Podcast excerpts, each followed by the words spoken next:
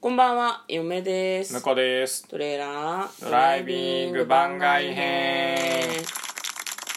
はい始まりました「トレーラードライビング番外編」この番組は映画の予告編を見た嫁と婿の夫婦が内容を妄想していろいろお話していく番組となっております運転中にお送りしているので安全運転でお願いしますははい今日もですね、はいライブ配信中に生収録ということでね、はいえーサブスタジオの方からお送りしております、いお送りしております今日はですねえっ、と日曜日なので、先週の振り返りをしていきたいというふうに思いますよろしいでしょうかはい、はい先週の月曜日は何の話をしておりましたでしょうか、多分ね「Come Back to the Hollywood」ですねはいはいはいはい3人のじいさんがそうそうそうそう出てくる話ですねすごいひどい言い方をしてしまいましたけどあの有名俳優がねうんあのもう一旗あげたるでみたいなね感じの映画でしたよね有名俳優がもう一旗あげたるでちょちょあの えっとだからそれはあのメタ的なことよ、ああはいはいはいはいはいそうね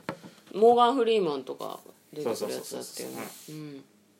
ロバート・デ・ニーロとかね、うんあともう一人誰だっけねもう一人忘れたショーン・コネリーみたいな 違うけど 違うけ違うけどはいはいはいで火曜日火曜日が、えー、とコンティニューですねタイムコンティニューループはい、んタイムループ強くてニューゲームっていう似てるタイトル映画があるみたいな話ですね、うん、だったよ All ね You Need Is Kill ですはよいねはいはいはいはいこっちはねそっちに寄せているのかどうなのかっていうのがちょっとなんか気にはなりましたけどあと最近あの別物で、えー、とタイムループありましたよねみたいな話もしてましたねあそうでしたっけ、別映画でねうんうんうんうんそうそう見に行けてなくて 結局行けなかったなそう2627日まで吉祥寺でやってるなっていうのを見て、行けたら行くかっつってたんだけどちょっと行けなかったですねパームなんとかだよねそうそうそうそうそう、んはアームスプリングだったかいな、はいはいはいでえっ、と水曜日水曜日何の話しましたかえーリアリティショー「ザ・サークルの何が面白いのかっていう話をしましたああなるほどねここれ,、れね、あれか見た日かそうだね見た日だね見た日だねネットフリックスのネットフリックスが作っている、えーリアリティショーなんですけどアメリカ編がシーズン1とシーズン2が配信されてて向こうはねシーズン1を見ずにシーズン2を見てるんですよねサそうそーうクそうルのどうどうどうどうだったっていう話はここでしたけどその後ね、実はフランス編をはいはい嫁が一人で見てるんだけどなんかなんだろうなアメリカ編は割とみんなそのなんだろうな悪く言えば取り繕うというか、なんていうのこの人のこと嫌いだなって思ってもあんまりそれを外に出さない人がね非常に多かったのなんかうーんなんて言うんだろうなこいつのこと嫌いだなって思ってもなんかあなたのそういうところ悪くないと思うわみたいな感じでなんかこう含みがあるみたいな言い方をするぐらいにとどめてたんだけどフランス編は全員底意地が悪い人が集まっている感じがしてですねなんか3話目ぐらいで見れなくなっちゃって。はいはいなんだろうなでも考えてみるともしかしたらそっちの方がセンセーショナルだっていう風にフランス編を作成したスタッフが判断したのかもしれないよね、まあまあでも結局集まった人っていうか選んだ人うんうんうんの特性によるじゃんそこはまあ、そうなんだよあのね野放しにしてるわけじゃないと思うけど、うんちゃんとオーディションして、うん面白くなりそうな人選を選んでるわけでしょそうそうそうそうそうだからなんかちょっとそのフランスの人はああいうのが好みなのかなとはなんかちょっと見ててそう思いますけどね僕はあのすごくこあの失礼かもしれないけど、うんあの勝手に月曜から夜更かしで得た知識の,、うんあの京都の人みたいな 京女はこんな感じみたいなののイメージが、んなんかあのフランスのあのザ・サークルをちらっと見た時のうんあの印象でしたね。ね、結構その多分エスプリが効いた感じの皮肉とかをみんな言ってるんだと思うんだけどそうそうそうめちゃくちゃ皮肉皮肉ってたよね。すごい皮肉っぽいんだよねだからなんかこれも多分向こうも自分で言ってたけどさへん偏見によるところうのん完全京に都人のイメージみたいな感じのでも我々夫ブラックジ婦ョはークっぽいんだよな、うん我々夫婦はあの、えー、とフランス編を見てフランス人怖えって思ったよね。語弊があるんだよでもどうしても一回そう思っちゃっててなんかでもそれはフランスの何も私たちは知らないからねそうそうそうそうなんとも言えんところではあるんだけどただ、なんだろうな面白いのかもしれないけど全体的に意地悪だしみんなが人が人を攻撃し合うみたいなのってあんまり続けて見れないんだなっていうふうなのはなんか思いましたね。なんかね、SNS でなんかガミガミ言い合ってるみたいな感じ、まあ、まさにそうなんだけどサークルっていう番組自 SNS の体がね縮図みたいな感じではあるんだけど、あくまわで悪い方のね、うんあのいう感じをちょっと受け取っちゃってねなんかショーアップされてるっていうのももちろんあると思うんだけどなんかすごいね攻撃的なんだよねみんな言い方がねそうみたいですねうん、もうなんかあの嫁がずっと一人で見てるなと思ったら、んもう途中で心が折れて帰ってきてたもんねねなんかやっぱり、うん、うん、センセーショナルで面白いっていう部分はあるかもしれないけどお休みの日にダラダラ見るならもうちょっとマイルドな方がうん私は好きだなというふうに思いましたね、はい水曜日が、えーリアリティショー「ザ・サークル、これはアメリカ編のシーズン2のお話でございまでしすた、ねはい木曜日、えーミスターノーバディこミれスターどうなノんーだバディはあの、うんあれよなんかあの普通のお父さんがうん実はやばい人だったっていうあーそうそうそうそう感じのねまたその何がやばいのかは分かんないけど正体は何だろうみたいな話をしましたねねえそのあれだよねその予告編の入りの部分だと20ドル取られちゃうんだよね強盗が入強って盗が家にうん押し込み強盗をし来たのに、あの20ドル取られて見てたっていうのでそうそうそうそう家族からも失望されるんだけど、うんあの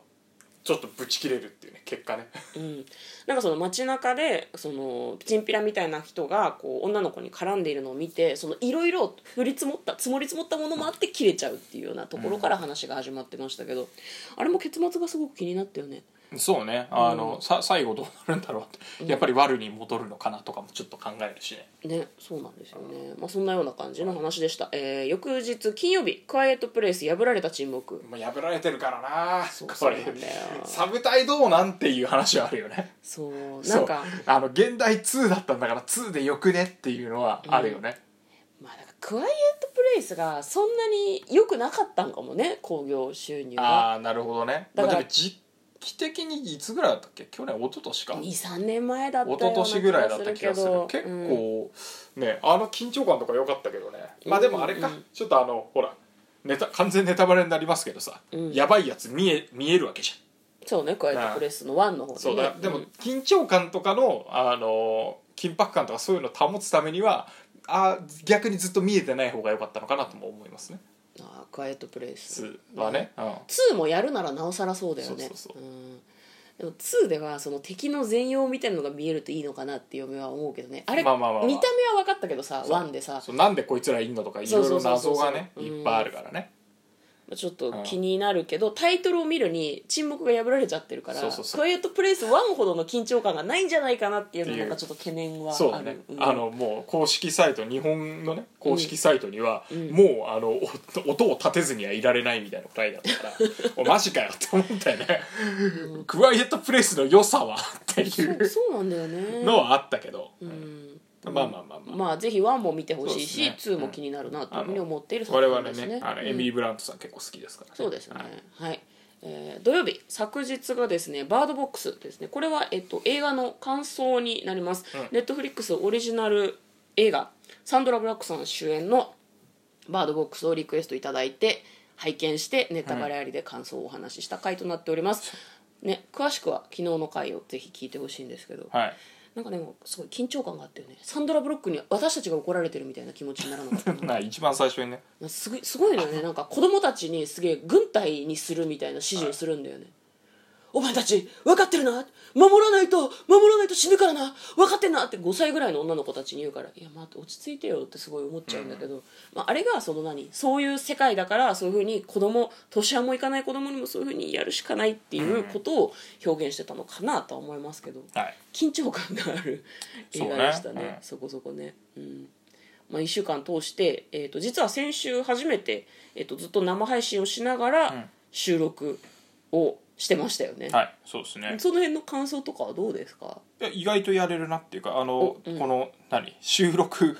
ライブ中に生収録っていうので、うんあの6000円もらえて時短ができるっていうね この素晴らしいシステム をね金の話味をを占めてすな味を占めてきて、な るほそどうねそううんまあだからあの今人参がぶら下がってるけど、うん別になくなってもいけるんじゃないかなって感じがしてきましたねお生配信がレギュラー化する流れそうそうあの、まあ、結局収録してるから、うんまあそのなんだろうな収録終わった後もさ結構2人の中でさ「いやでもあれはこうじゃないどうじゃない」みたいなのも話したりするじゃんそうねうんそうねだからそれをなんかまあライブ配信でもし聞きたい人がいたら聞いてもらってた方がなんかせっかく話すならさうんもったいないじゃんっていう感じがするから、まあね確かにそうだよね、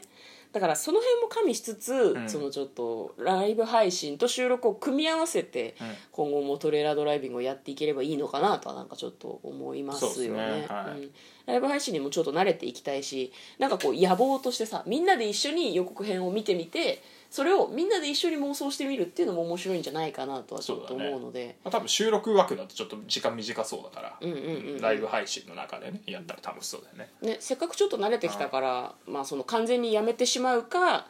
まあ、その続けてやってみるかっていうのをちょっと考えたいなとは思ってますね、はいいいですかねはいそんな感じでじゃあまああと1日かなライブ配信はあと1日ですね、そうですね明日中にもう1配信することができれば一応達成という形になります6000円まであと一歩まあ、一応6000円はその自分たちの映画の妄想であるとか、はいそういったことに使っていきたいなと思ってるので ね私たちの時給1600円生活がはいもうすぐ終わろうとしています、 ということで、えー今日もお付き合いいただきありがとうございました嫁と向こうのトレーラードライビング番外編もあったねドライビング番外編もあったね